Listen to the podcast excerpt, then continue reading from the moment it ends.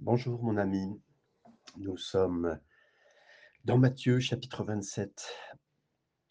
Nous sommes toujours dans ces passages autour de la croix et ce sont des merveilleux passages dans lesquels nous voulons ensemble nous plonger pour écouter le Seigneur et voir euh, toutes les, je vais le dire comme un mot de subtilité, mais plus que cela, tous les bénéfices, les bienfaits, mais aussi les horreurs autour de sa mort pour bien comprendre ce que Jésus a fait et comprendre la puissance de sa, force qui nous donne, tout en étant lui profondément déchiré dans tout ce qui est arrivé.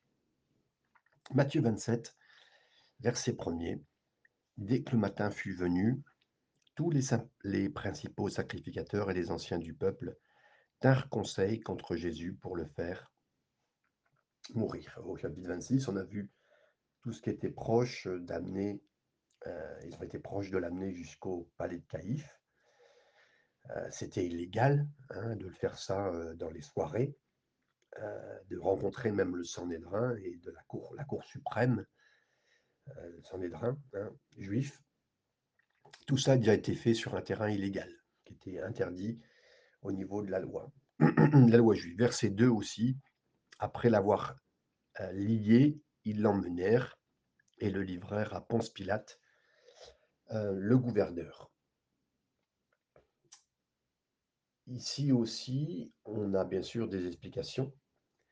Euh, il est maintenant euh, près 5 heures du matin et après une nuit d'agonie dans le jardin de Gethsemane, où Jésus a lutté, prié pour nous, et en étant rentré dans le processus pour lui-même euh, être éloigné du Père, parce qu'il le sait, c'est ça qui est le plus important. Euh, il s'ensuit maintenant d'un passage à tabac aux mains euh, des gardes du palais. Donc Jésus est conduit maintenant devant Ponce Pilate. Pourquoi? Pour accomplir une prophétie. la prophétie, c'est laquelle? C'est que les Juifs, quand ils tuaient un homme, bien sûr, ils le lapidaient. Donc s'ils l'avaient laissé entre les mains des Juifs, automatiquement, Jésus serait mort, lapidé, à coups de briques. On l'aurait mis dehors et euh, on aurait mis ses pieds dans la terre pour le bloquer, ses jambes, et puis après on l'aurait lapidé. Mais la prophétie de l'Ancien Testament dit que, et décrit que le Fils de Dieu serait crucifié, qu'il serait crucifié et maudit à cause du bois auquel il serait pendu. Euh, comme vous le voyez dans Deutéronome chapitre 21, verset 23. Donc, pour accomplir cette prophétie que Jésus a été amené devant un, donc, euh, amené devant un gouverneur romain, pour qu'il puisse vivre cette terreur de mort romaine, qui au départ n'est pas romaine mais perse, quelques années auparavant, mais les Romains ayant pas mal bourlingué euh, sur les routes de la guerre et de conquête ont découvert, en attaquant la Perse, ce genre de, mauvaise civilisation euh, utilisable et l'ont pris et ont bien sûr gardé en tête cette idée de maintenant s'occuper de tous leurs morts, enfin en tout cas tous ceux qui devaient tuer, avec la croix. C'est pour ça qu'après cela, bien sûr, euh, ça a été euh, un emblème, hein, la croix, pour tuer beaucoup de monde. Euh, c'était comme si vous présentiez euh, la chaise électrique hein, ou euh, la guillotine. Maintenant, ça n'existe plus du tout. Et puis, c'est même supprimé aux États-Unis. Mais on vous présentait ça. Donc, si vous aviez même une croix sur un pendentif, ça voulait dire que vous présentiez une mort capitale. Voilà. Donc, mais cependant, les soldats romains étaient recrutés dans tout l'Empire. Et les Juifs l'ont, bien sûr, c'est eux qui ont condamné Jésus à mort. Et c'est les Romains qui ont conçu la méthode d'exécution euh, de celui qui est mort pour les péchés du monde entier et est mort par les mains du péché du monde entier. Parce que ce n'était pas seulement les Juifs qui l'ont tué, ça a été aussi les Romains. Versets 3 et 4, on continue. Euh, alors Judas qui l'avait livré, voyant qu'il était condamné, qu'il était condamné par lui-même, condamné par la situation, se repentit. Alors là, il n'est pas dit qu'il se repentit à travers quelqu'un, à travers Dieu, mais il s'est repenti lui-même d'avoir produit ce qu'il avait produit, hein, et rapporta les 30 pièces, les 30 pièces d'argent aux principaux sacrificateurs et aux anciens, euh, en disant, j'ai péché en livrant le sang innocent. Ils répondirent, que nous importe? Alors, on voit, il y a plusieurs sortes de façons de, de demander pardon, hein, même à Dieu, enfin à Dieu, de demander pardon, de, de, se, de se repentir.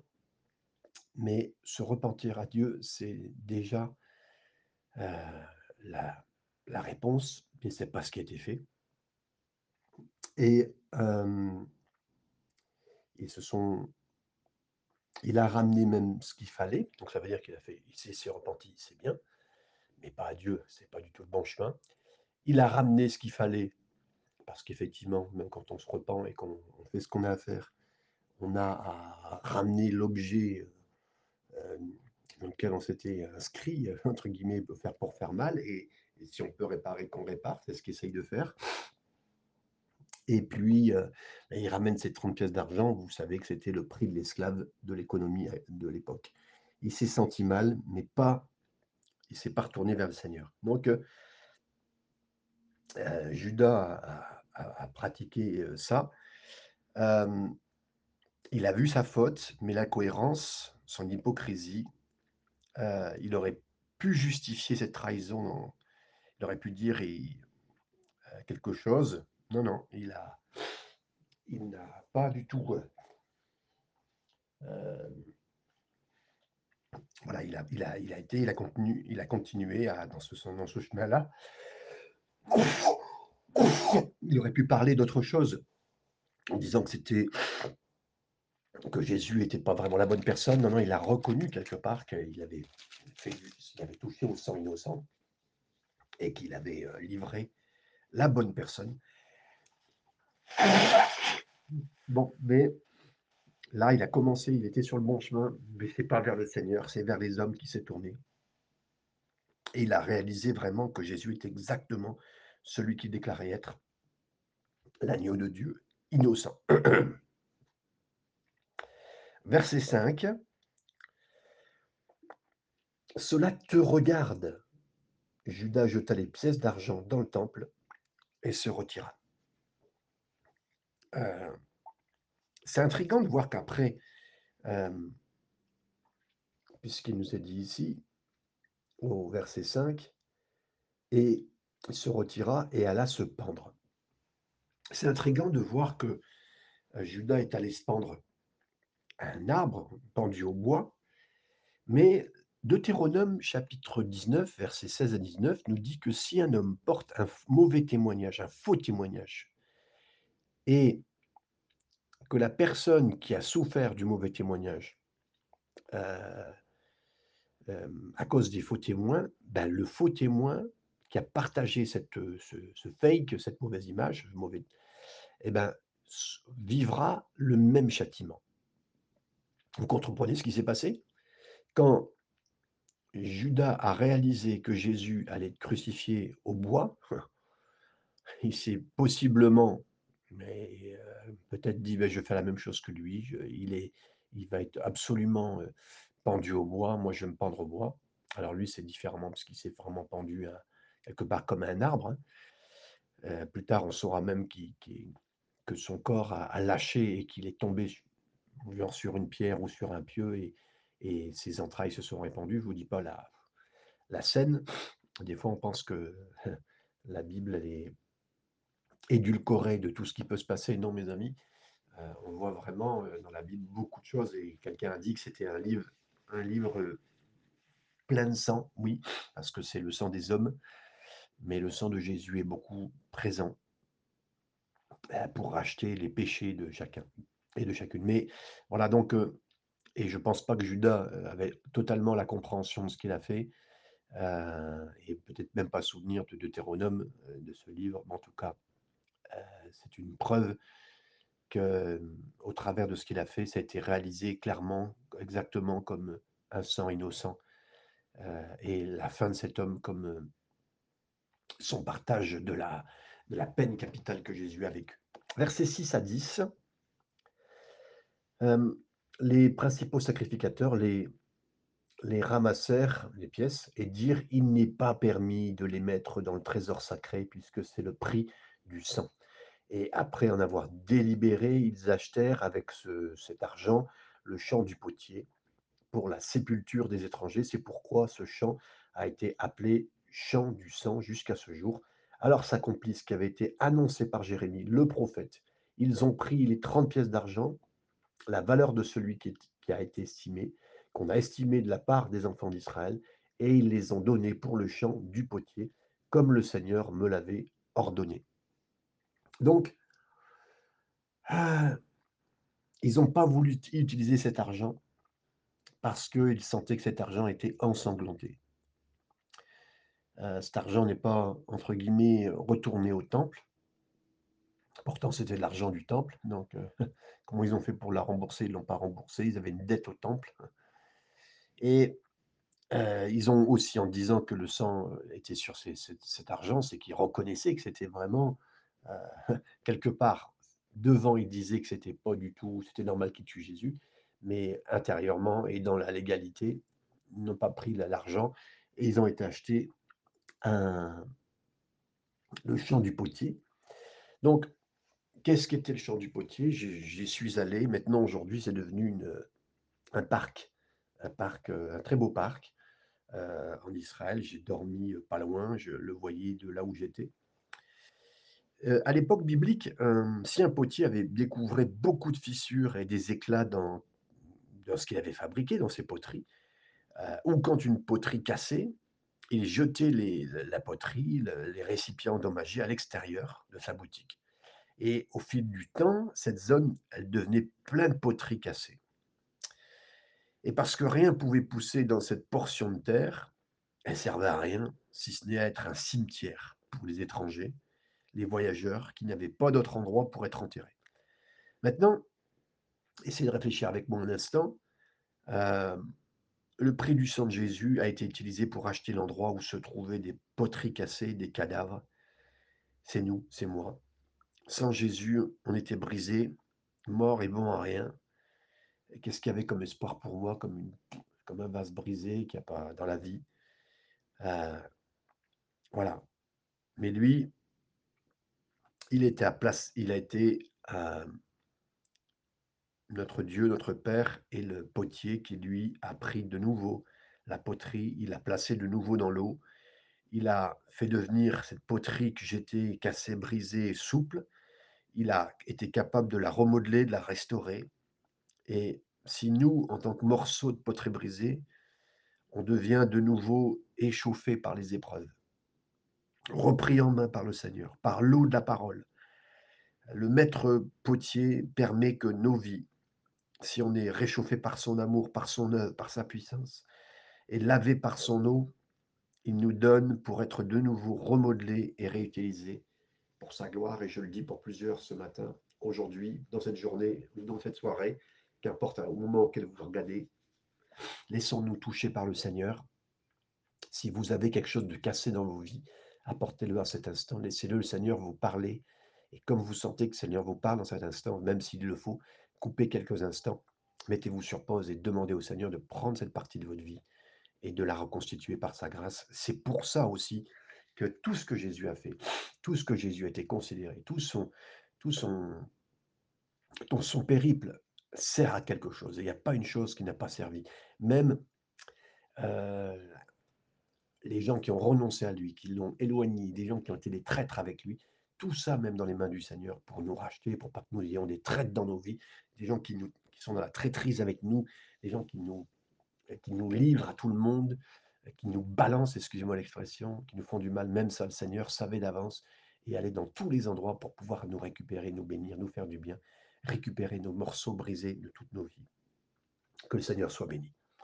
Verset 11. Jésus comparut devant le gouverneur. Le gouverneur l'interrogea en ces termes Es-tu le roi des Juifs?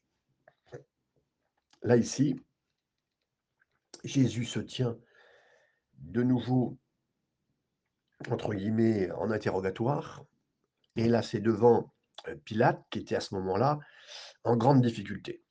Heu, Pilate avait déjà commis 3 grosses bêtises, 3 grosses bévues, je dirais, et avait été averti par César Tibère de l'époque, heu, pour dire que s'il en commettait une de plus, il serait sûrement démis de ses fonctions. Donc, heu, Pilate, sa première erreur, c'est quand il est arrivé à Jérusalem, ils avaient porté des étendards avec, des aigles et il l'avait amené jusque très proche du temple.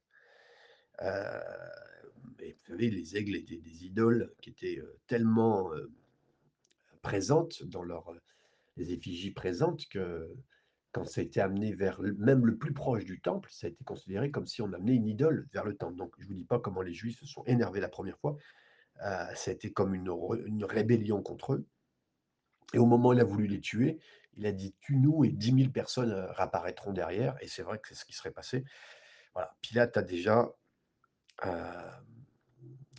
voulu faire cela, c'était quand même très compliqué. Voilà.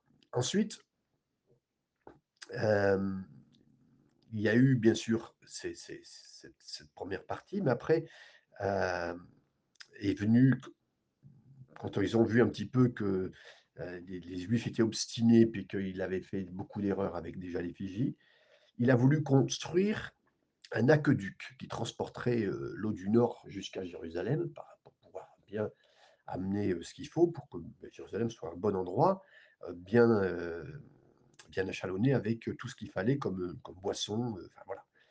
Et c'était un exploit, c'était vraiment un esprit, très bien de de gentillesse, d'ingénierie, mais pour financer l'entreprise, il avait plus d'argent. Il a demandé l'argent du temple, il a pris l'argent du trésor du temple. Et là, ça a exaspéré les Juifs. Et le sang a été versé parce qu'il a réprimé une rébellion qui a suivi. Donc voilà. Et ça a été déjà, été déjà la 2e erreur. Ensuite, pour pouvoir il a recommandé, gar pour ses garnisons des nouvelles, heu, cuirasses avec laquelle il a mis l'effigie d'un homme dessus, heu, César Tibère et ça a exaspéré, c'était la 3e chose en faisant, pour pouvoir impressionner, on dit par les Juifs, mais été de mettre l'em l'emblème d'un homme Dieu, sur sur les sur les armures, ça a été complètement donc ça a été complètement, fou de faire ça parce que c'est pas ce que les Juifs, aimaient de voir. Voilà, ils ont été furieux et ça a été heu, Tibère a entendu parler encore une fois de cette 3e erreur et des rébellions qui est toujours arrivées derrière, s'il continuait, allait être sans emploi et donc là, on le retrouve maintenant dans cette histoire et c'est lui, il arrive là, il se rend compte que là, on lui donne, une patate très chaude et que qu'est-ce qu'il va en faire? Donc heu, Pilate face à Jésus sait que ça va être compliqué. Il dit: «Moi, je veux vite me libérer de cette histoire. Je sais que politiquement, il faut pas que je fasse d'erreur», donc il pose la question, heu, voilà: «Jésus, on dit que tu es le roi des Juifs?» Jésus répondit: «Ah, tu le dis, heu, ouais» «tu le dis», donc en fait, il affirme vraiment. Et hem, oui, si Jésus, heu, quelque part savait que c'était, la chose pour laquelle on le on l'attaquait, mais le royaume parce que quelque part Israël est le royaume que Dieu avait choisi, hem, Jésus devrait être son principal roi. Tous devraient être devant lui et comme même il se moque de lui en disant ça quelque part, disant: «Oui, roi des Juifs, on tu seras pas notre roi, tu régneras pas sur nous».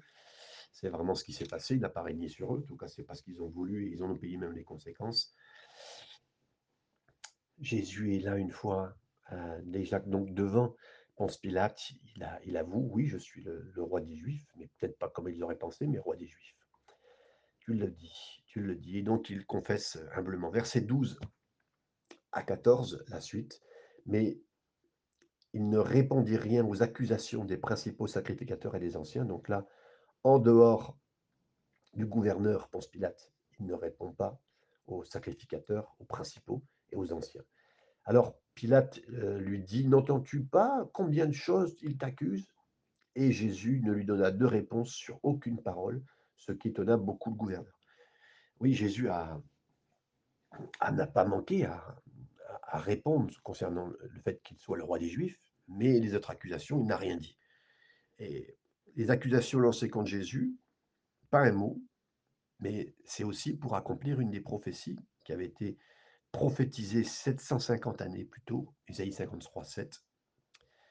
Jésus, aurait pu totalement renverser euh, toutes les, accusations, retourner et avec une brillante défense juridique, lui qui est notre grand avocat, il a laissé venir toutes les accusations pour porter ton accusation, mes accusations, mon frère, ma sœur. Il n'a rien dit. Et peut-être que vous aussi, cette semaine, vous êtes défendu d'un tas de choses, des accusations, des calomnies. Et, on pense que le problème avec la défense, c'est que c'est, on ne pourra jamais s'arrêter de dire des choses contre nous. Mais si vous commencez à vous défendre, ça vous prendra du temps, j'aimerais vous le dire, mes amis. Euh, le Seigneur est mon défenseur, comme a dit David. Il est mon rocher, mon bouclier, ma forteresse et une haute retraite, comme le dit le psaume 18, verset 2. Celui qui choisit de ne pas se défendre, il vit pour nous. Et c'est Jésus, mes amis. J'aimerais vous dire à tous ceux qui vivent des moments difficiles en ce moment, peut-être des moments même en, aux tribunaux, plus gravement, vous l'aurez pensé de votre famille ou qui que ce soit, et je le dis à plusieurs, j'en suis sûr, qui ont besoin de l'entendre, mais le Seigneur est ton défenseur, est ton... Est la personne qui sera avec toi, ton avocat, qui va t'aider et te bénir. Il y a tellement de choses intéressantes que Jésus a vécues pour nous. Versets 15 à 18, à chaque fête, le gouverneur avait coutume de relâcher un prisonnier, qui, celui que demandait la foule. Ils avaient alors un prisonnier fameux, fameux, renommé, nommé Barabbas, comme ils étaient assemblés, Pilate leur dit, Lequel voulez-vous que je vous relâche? Barabbas ou Jésus? Celui qu'on appelle Christ, qu'on appelle Christ. Car ils savaient que c'était par envie qu'ils avaient livré Jésus. On arrive bien sûr à un moment euh, opportun, intéressant, entre guillemets, si on peut dire intéressant. Euh, on nous parle d'un meurtrier, d'un homme d'insurrection Bar Abbas, Bar Abbas, qui veut dire, qui veut dire le fils du père. Euh, Dans notre récit de l'Évangile, on sait que Barabbas était un donc insurrectionniste, meurtrier. Il était décrit comme brutal et il détestait même, il était détesté par le peuple hein, parce que euh, il avait fait couler le sang, parce que c'était pas pour spécialement des, il y avait au départ peut-être l'insurrection pour euh, des choses importantes avec euh, Rome et Israël, hein, c'est peut-être vrai, mais la façon de faire, c'est un peu comme si, euh, vous vous rappelez de Mesrine, hein, Mesrine avait été euh, en France, bon, bah, un peu Robin des Bois, hein, mais la façon de faire était un peu compliquée, pas compliquée, mais sanguinolente, on va dire. Hein, et donc ça correspondait pas entièrement, il pouvait être bien vu, mais euh, euh, voilà. Donc c'est un peu comme si, je vous le dis, si vous étiez un personnage politique style Mélenchon, mais que vous alliez dans les manifs frapper la police. C'est un peu exactement ça, mais si n'est même tuer s'il fallait.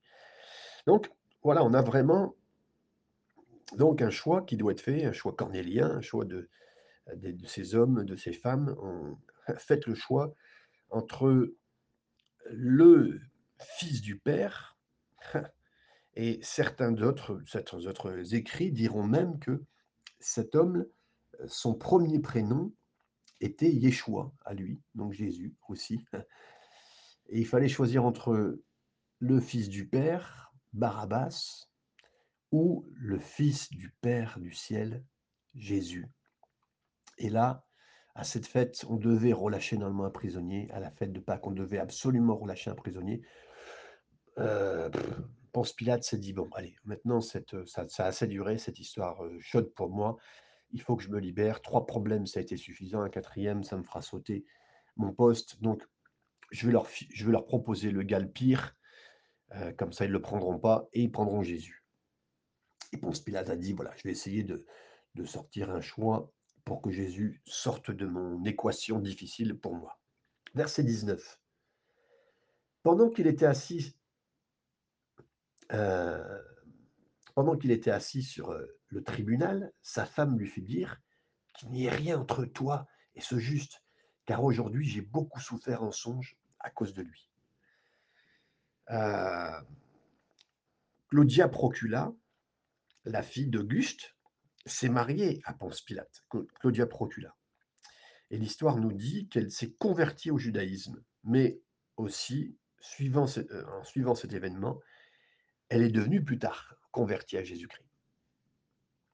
Donc, mais là, elle avait souffert. Et quand elle dit souffert, c'est dans des rêves, un rêve sûrement, de voir que son mari, bah, elle ne pensait pas que ça allait arriver, puis là ça arrive, donc elle dit, oh, elle n'en a jamais parlé jusqu'à ce moment-là.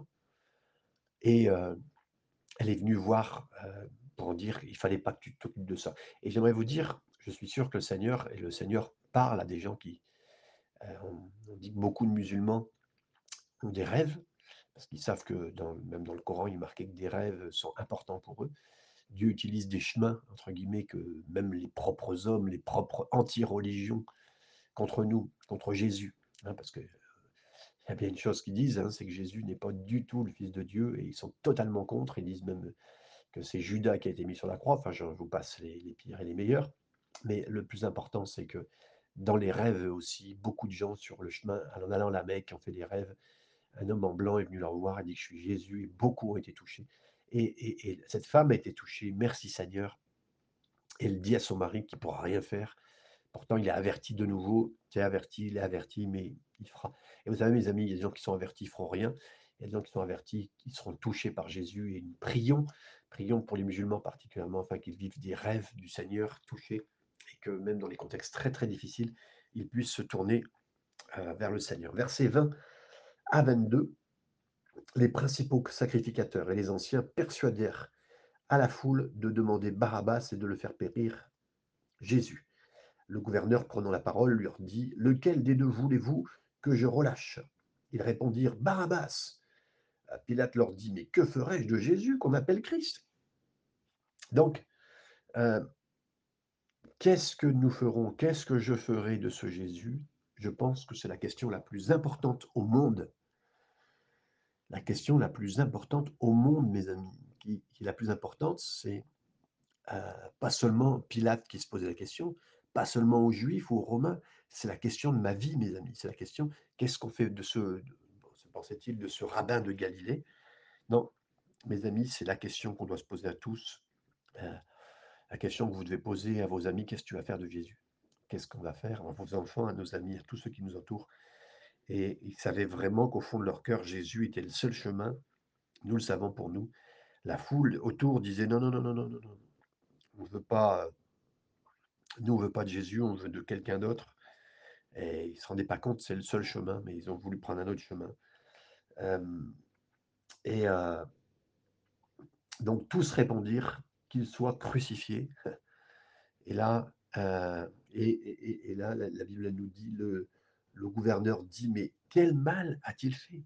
Mais écoutez bien attentivement et vous entendrez que les tourments de la voix de Ponce Pilate qui dit Je l'ai examiné Jésus, j'ai bien vu, il n'y a aucune faute en lui, mais qu'est-ce que vous, qu'est-ce que vous lui cherchez? Oui, mes amis. Oui, mes amis. Si je me mets à côté de Jésus, je vois tout de suite ma vie.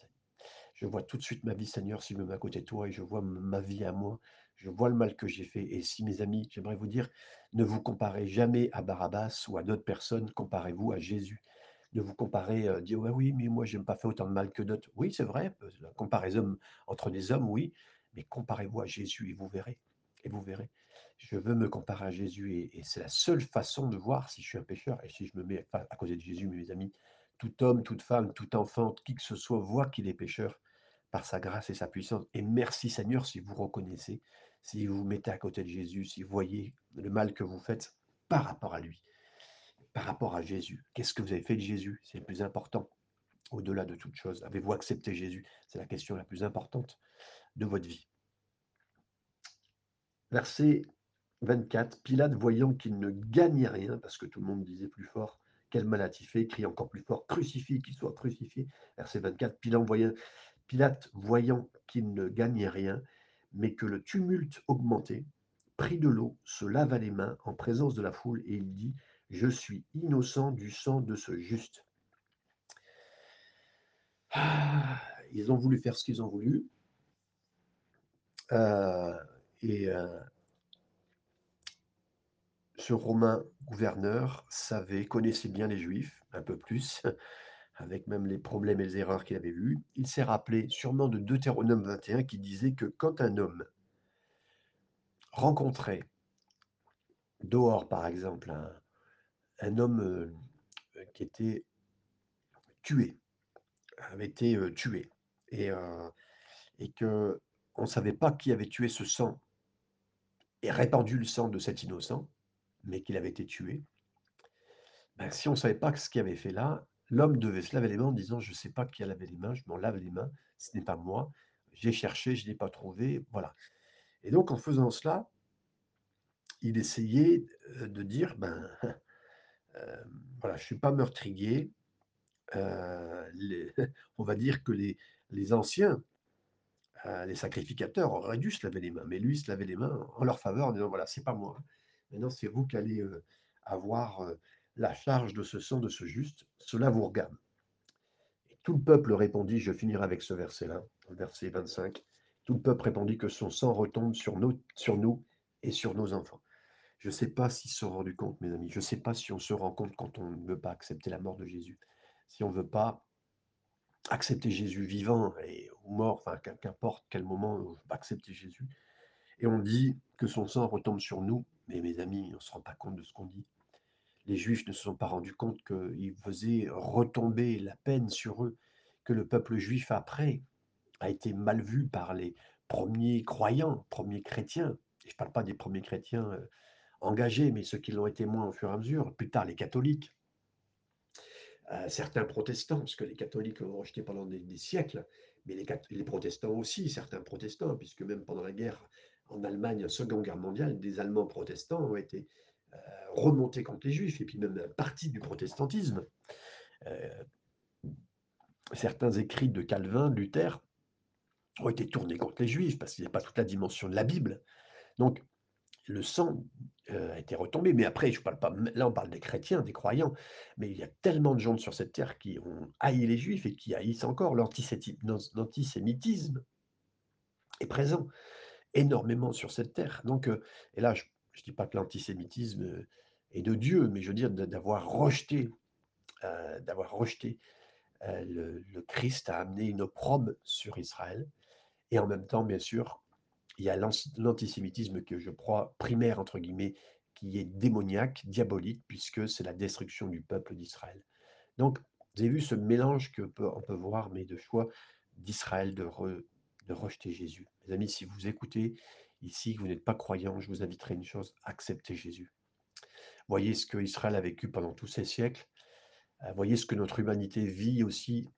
Elle a rejeté Jésus et voyez ce qu'elle subit en ce moment. Vous savez, euh, si notre terre aujourd'hui euh, est ce qu'elle est, vit ce qu'elle vit, c'est parce qu'aujourd'hui elle a accepté qu'une seule personne, un Barabbas, un autre maître que Jésus. Ils ont voulu plutôt libérer la saleté, le péché, que de donner euh, de faire ce qu'il faut par rapport à Jésus, ils n'ont pas fait le bon choix. Et mes amis, regardez les conséquences que notre terre vit en ce moment. Alors, je vous en supplie, si vous n'êtes pas croyant, donnez votre vie au Seigneur et euh, continuez à étudier la parole de Dieu, à vous tourner vers le Seigneur. Euh, pas seulement votre esprit, mais votre cœur. Donnez votre cœur au Seigneur afin que vous soyez sauvés. Passez une bonne journée avec l'aide du Seigneur et priez. Juste après ces instants, Seigneur, je prie pour chaque personne afin qu'elle se rapproche de toi au nom de Jésus, j'ai prié, je te remercie pour ta parole. Merci pour ta parole, elle fait du bien à nos cœurs. Amen.